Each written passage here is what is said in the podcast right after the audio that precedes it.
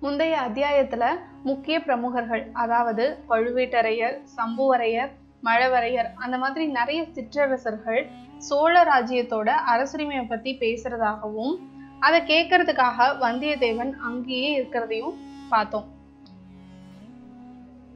வணக்கம் இது பொன்னியின் செல்வனின் முதல் பாகத்தின் ஏழாம் அத்தியாயம் சிரிப்பும் கொதிப்பும். சோழ ராஜ்யத்தோட அரசுரிமை அப்படின்னு வர்றப்ப அந்த சோழ பரம்பரையை பத்தி நம்ம தெரிஞ்சுக்கிட்டோம்னா இனி வர அத்தியாயங்கள் புரிஞ்சுக்கிறதுக்கு ரொம்ப எளிமையா இருக்கும்.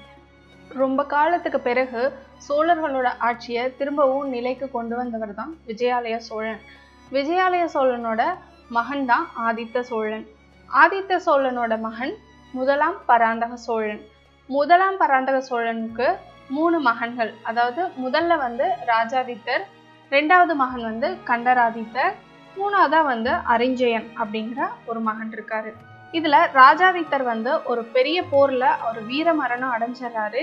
அதுக்கப்புறமா அங்க இருக்கவங்களோட வற்புறுத்தல்கள்னு பேர்ல கண்டராதித்தர் ஆட்சிக்கு வராரு ஏன் வற்புறுத்தல் அப்படின்னா கண்டராதித்தர் வந்து ஒரு பரம சிவபக்தர்.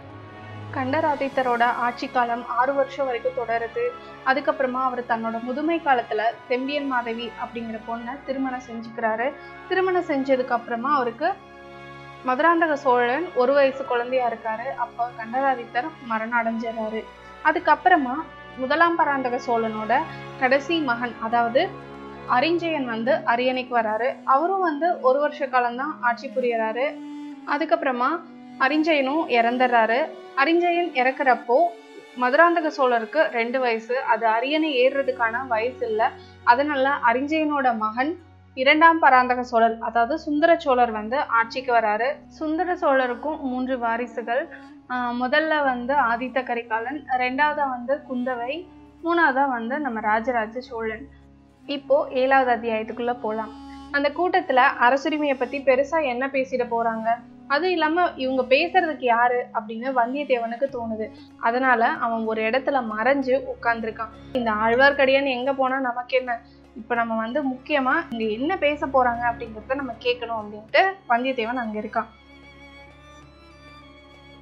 அதே சமயத்துல பழுவேட்டரையர் அங்க இருந்த கூட்டத்தை பார்த்து இங்க எல்லாத்தையும் முக்கியமான விஷயம் பேசுறதுக்காக தான் நான் கூப்பிட்டுருக்கேன். அதுக்காக தான் சம்புவரையரும் இந்த கூட்டத்தை ஏற்பாடு பண்ணியிருக்காரு. சுந்தர சோழ மகாராஜாவோட உடம்பு நாளுக்கு நாள் ரொம்ப மோசமாயிட்டே வருது. நான் அரண்மனை வைத்தியத்தை கூட அந்தரங்கமாக கேட்டு பார்த்துட்டேன். ஆனால் அவர் கையை விரிச்சிட்டாரு. இன்னும் கொஞ்ச நாள் தான் சுந்தர சோழர் உயிரோட இருப்பார்னு அவர் சொல்லிட்டாரு. அதனால இனி நடக்க வேண்டிய காரியத்தை நம்ம தான் பார்க்கணும் அப்படின்னு பழுவேட்டரையர் சொல்றாரு. அப்போ அந்த கூட்டத்தில் இருந்த ஒருத்தர் சொல் கேட்குறாரு ஜோசியக்காரவங்கள கேட்டிங்களா? அவங்க ஏதாவது சொன்னாங்களா அப்படின்னு கேட்குறாரு இப்போ கூட்டத்தில் இருந்த இன்னொருத்தர் சொல்கிறாரு ஜோசியக்காரங்களை கேட்காட்டி என்ன? அதான் சாயங்காலம் ஆனாவே வானத்துல வால் நட்சத்திரம் தெரியுதுல்ல அது போதாதா? அப்படின்னு சொல்லி இன்னொருத்தர் கேக்குறாரு. அதாவது அந்த காலத்துல சாயங்கால நேரத்துல வானத்துல வால் நட்சத்திரம் தெரிஞ்சுது அப்படின்னா அரச குலத்துக்கு ஏதாவது ஒரு கெட்டது நடக்கும் அப்படிங்கிறது ஐதீகம். அப்ப பழுவேட்டரையர் வந்து சொல்றாரு ஜோசியக்காரங்களையும் நம்ம கேட்டாச்சு அவரும் கொஞ்ச நாள் இருப்பாரு அப்படின்னு தான் சொல்றாரே தவிர மற்றபடி பெருசாக நம்பிக்கை எதுவும் சொல்லலை. அதனால அடுத்து இளவரசர் பட்டத்துக்கு யார் வரப்போகிறாங்க அப்படிங்கிறத நம்ம தான் கலந்தாலோசிக்கணும் அப்படின்னு பழுவேட்டரையர் சொல்கிறாரு அதை பத்தி பேசி நீ என்ன ஆக போகுது? அதான் ஆதித்த கரிகாலனுக்கு ரெண்டு வருஷத்துக்கு முன்னாடியே இளவரசர் பட்டம் கட்டிட்டாங்கல்ல அப்படின்னு கூட்டத்துல இருந்து ரெண்டாவதா ஒருத்தர் சொல்றாரு. அது என்னமோ சரிதான். ஆனா இதுக்கு முன்னாடி இளவரசர் பட்டம் கட்டுறப்ப மட்டும் நம்மளோட யோசனையை கேட்டாங்களா என்ன? இப்போ நம்ம கலந்து ஆலோசிச்சு பெருசா என்ன நடந்துற போகுது அப்படின்னு கூட்டத்துல இருக்க மூணாவது ஒருத்தர் கேட்கிறாரு அதுக்கு முன்னாடி நம்மளோட முன்னோர்கள் எல்லாரும் தலைமுறை தலைமுறையா நானூறு வருஷத்துக்கு பக்கமா இந்த சோழ நாட்டோட வளர்ச்சிக்காக பெரும்பாடு பட்டிருக்காங்க நிறைய வீரப்போர்ல கலந்துட்டு தன்னோட உயிரையும் விட்டுருக்காங்க. ஏன் இப்ப ஈழத்துல நடக்கிற போர்ல கூட நம்மளோட குழந்தைங்க அருள்மணிவர்மன் கூட சேர்ந்து போர்ல ஈடுபட்டு இருக்காங்க. இப்படி தலைமுறை தலைமுறையா சோழ குலத்துக்காக உழைச்சிட்டு வர நம்ம கிட்ட எந்த ஒரு யோசனையும் இந்த சுந்தர சோழ மகாராஜா கேட்கவே இல்லையே அப்படின்னு இன்னொருத்தர் சொல்றாரு. அப்போ நம்மளோட யோசனை ஏதோ கேட்கல அது சரிதான். ஆனா யாரோட யோசனையும் கேட்கல அப்படிங்கிறது ரொம்ப தப்பு அப்படின்னு இன்னொருத்தர் சிரிச்சுக்கிட்டே சொல்றாரு. பெரிய பிராட்டியான செம்பியன் மாதேவி கிட்டையும் இளைய பிராட்டியான குந்தவி தேவி கிட்டையும் சுந்தர சோழ மகாராஜா இளவரசர் பட்டம் யாருக்கு கொடுக்கலாம் அப்படிங்கிறத கலந்தாலோசிச்சிருக்காருல்ல அப்படின்னு ஒருத்தர் கேலியா பழுவேட்டரையரை பார்த்து கேட்கிறாரு இதை கேட்ட பழுவேட்டரையருக்கு பயங்கரமாக கோவம் வந்துடுது. என்ன மனுஷன் நீங்கெல்லாம் உங்களுக்கெல்லாம் எப்படி சிரிப்பு வருது? ஆனால் என்னால் சிரிக்கவே முடியல. என்னோட ரத்தம் கொதிக்குது. எனக்கு வயிறு வாயெல்லாம் பத்தி எரியுது. ஏன்டா இந்த ஜென்மத்தில் நம்ம உயிரோட இருக்கோம்? அப்படின்னு எனக்கு தோணுது. இன்னைக்கு அருள் வந்து ஆடினானே அந்த தேவாராளன். அவ சொன்ன மாதிரி ஆயிரம் காலத்து அரச பரம்பரை என்னோடது. இந்த துர்கா தேவிக்கு என்னோட உயிரை பழி கொடுத்துருங்க அப்படின்னு கத்தன போல இருந்துச்சு அப்படின்னு பழுவேட்டரையர் ஆவேசமா பேசுறாரு. இதை கேட்ட கூட்டத்துல இருந்த எல்லாரும் ஒரு விதமா பயந்து மௌனமா இருக்கிறாங்க. நாங்க ஏதோ தெரியாம பேசி சிரிச்சிட்டோம். அதை தயவு செஞ்சு பொறுத்துக்கோங்க. எப்பவுமே நீங்க தான் எங்களுக்கு தலைவர். நீங்க என்ன சொல்றீங்களோ அதை நாங்க உடனே செய்யறதுக்காக காத்திருக்கிறோம். நீங்க எந்த வழியில போறீங்களோ அதவே பின்பற்றி தான் நாங்களும் வருவோம் அப்படின்னு சம்புவரையர் உணர்ச்சி வசமா சொல்றாரு. உடனே பழுவேட்டரையர் என்னையும் நீங்க எல்லாரும் மன்னிச்சுக்கணும். நானும் உணர்ச்சி வசத்துல பேசிட்டேன். ஆனால் நான் எதுக்காக கோவப்பட்டேன்னு நீங்கள் எல்லாம் கண்டிப்பாக தெரிஞ்சுக்கணும். சரியா? இன்னிலிருந்து நூறு வருஷத்துக்கு முன்னாடி பல்லவ சைன்யத்தை துணையாக வச்சு விஜயாலய சோழன் சோழ ராஜ்யத்தை ஒரு நிலைக்கு கொண்டு வந்தார். அன்னையிலிருந்து இன்ன வரைக்கும் சோழ ராஜ்யம் பெருகிக்கிட்டே வருது. தெற்க குமரிமுனையிலிருந்து வடக்கு கிருஷ்ணா துங்கபத்திரை நதி வரைக்கும் சோழர்களோட புலிக்கொடி தான் பறக்குது.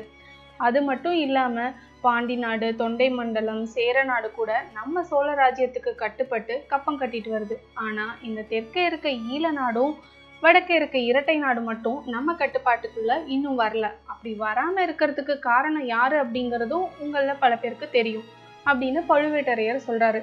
உடனே மழவரையர் ஆமா அது ஏதோ எல்லாத்துக்கும் தெரிஞ்ச விஷயம்தான். ஆனா ஈழமும் இரட்டை நாடும் இன்னும் கட்டுப்பாட்டுல வராததுக்கு காரணம் ஒருத்தர் ஆதித்ய கரிகாலர் இன்னொருத்தர் அவரோட தம்பி அருள்மொழிவர்மன் தான். மலவரையர் சொன்னதை நான் ஒத்துக்கிறேன்.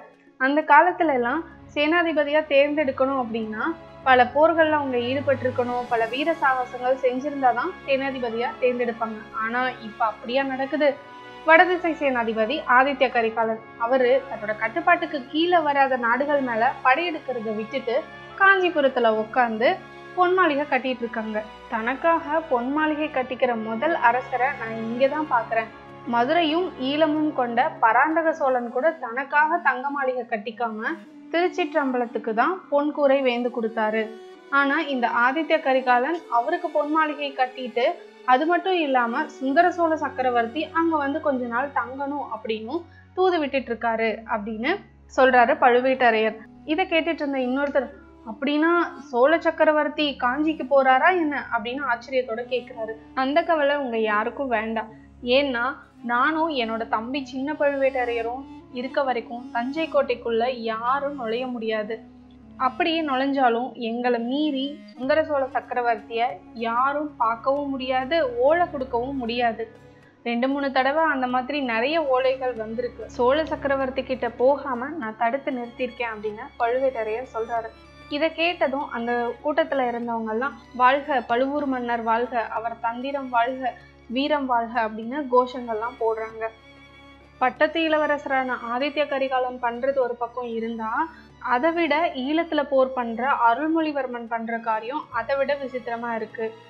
நம்ம பொதுவாக ஒரு நாட்டுக்கு படையெடுத்து போனால் நம்மளோட உணவு பொருட்கள் எல்லாமே அந்த நாட்டுல இருந்து தான் நம்ம சம்பாதிச்சுப்போம். ஆனால் அருள்மொழிவர்மன் சொல்றது என்னன்னா ஈழத்தில் போர் புரியற நம்ம வீரர்களுக்கும் நம்ம நாட்டில இருந்தே தானியங்கள் உணவுப் பொருட்களை எல்லாம் கப்பல் மூலமாக அனுப்பி வைக்க சொல்கிறாரு நானே ஒரு பத்து தடவைக்கு மேலே கப்பலில் உணவுப் பொருட்களை அனுப்பி வச்சிருக்கேன் அப்படின்னு பழுவேட்டரையர் சொல்கிறாரு இதை கேட்ட கூட்டத்தில் இருந்த இன்னொருத்தர் இதுன்னு ரொம்ப விசித்திரமா இருக்குதே அப்படின்னு சொல்றாரு. உடனே பழுவேட்டரையர் இதுக்கு அருள்மொழிவர்மன் சொல்ற காரணத்தையும் கேட்டுருங்க அப்படின்னு சொல்லிட்டு அதாவது நமக்கும் ஈழ அரசர்களுக்கு மட்டும்தான் வந்து போரே தவிர அங்க வாழ்ற மக்கள் கூட நமக்கு எந்த போரும் கிடையாது எந்த மன வருத்தமும் கிடையாது.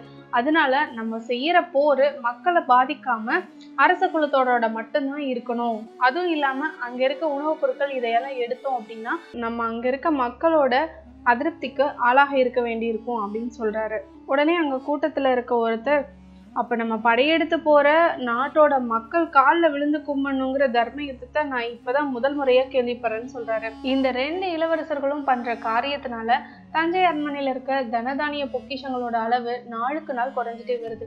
அதனாலதான் உங்கள் எல்லார்கிட்டையும் நான் அதிக வரி போட்டு வசூல் செய்கிற சூழ்நிலை எனக்கு வருது. சோழ நாட்டோட வளர்ச்சி தான் பெருசுன்னு நான் நினைக்காம இருந்திருந்தா என்னைக்கும் இந்த பதவியை விட்டு நான் போயிருப்பேன் அப்படின்னு பழுவேட்டரையர் சொல்றாரு. இதை கேட்டதும் கூட்டத்தில் இருந்த நிறைய பேர் நீங்க அப்படியெல்லாம் போயிடக்கூடாது. நீங்க தலைவரா இருக்கிறது தான் எங்களுக்கெல்லாம் பாதுகாப்பு. அது மட்டும் இல்லாம இவ்வளோ அநியாயத்தையும் நீங்க மகாராஜா கிட்ட சொல்றது இல்லையான்னு கேக்குறாங்க. உடனே பழுவேட்டரையர் சொல்லாம என்ன? சொன்னாலும் சுந்தர சோழர் வந்து செம்பியன் மாதேவி கிட்டயும் குந்தவை பிராட்டி கிட்டயும் கேளுங்க அப்படின்னு சொல்லிடுறாரு. இவ்வளோ வயசுக்கு அப்புறமா நானும் என்னோட மற்ற அமைச்சர்களும் அந்த ரெண்டு பொண்ணுங்க முன்னாடி நின்று கை கட்டி யோசனை கேட்கறது எனக்கு ரொம்ப பெரிய அவமானமா தோணுது. நீங்க எல்லாரும் ஒருமுகமாக சேர்ந்து சொன்னீங்கன்னா நான் இந்த ராஜாங்க பொறுப்புல இருந்தும் வரி வசூல் பண்ற தொல்லையில இருந்தும் விலகி நான் என்னோட சொந்த ஊரை பார்த்து போயிடுவேன் அப்படின்னு பழுவேட்டரையர் சொல்றாரு. பழுவூர் தேவர் அப்படியெல்லாம் எங்களை கைவிட்டுட்டு போகக்கூடாது அது மட்டும் இல்லாம நீங்க இவ்வளோ நாள் கஷ்டப்பட்டது எல்லாத்தையும் ஒரே நொடியில வீணாக்கிட்டு போக வேணாம் அப்படின்னு சம்புவரையர் சொல்றாரு. உடனே பழுவேட்டரையர் அப்படின்னா இதுக்கெல்லாம் என்ன பண்ணலாம்? அப்படிங்கிறத நீங்க எல்லாம் கலந்து பேசி எனக்கு ஒரு யோசனை சொல்லுங்க.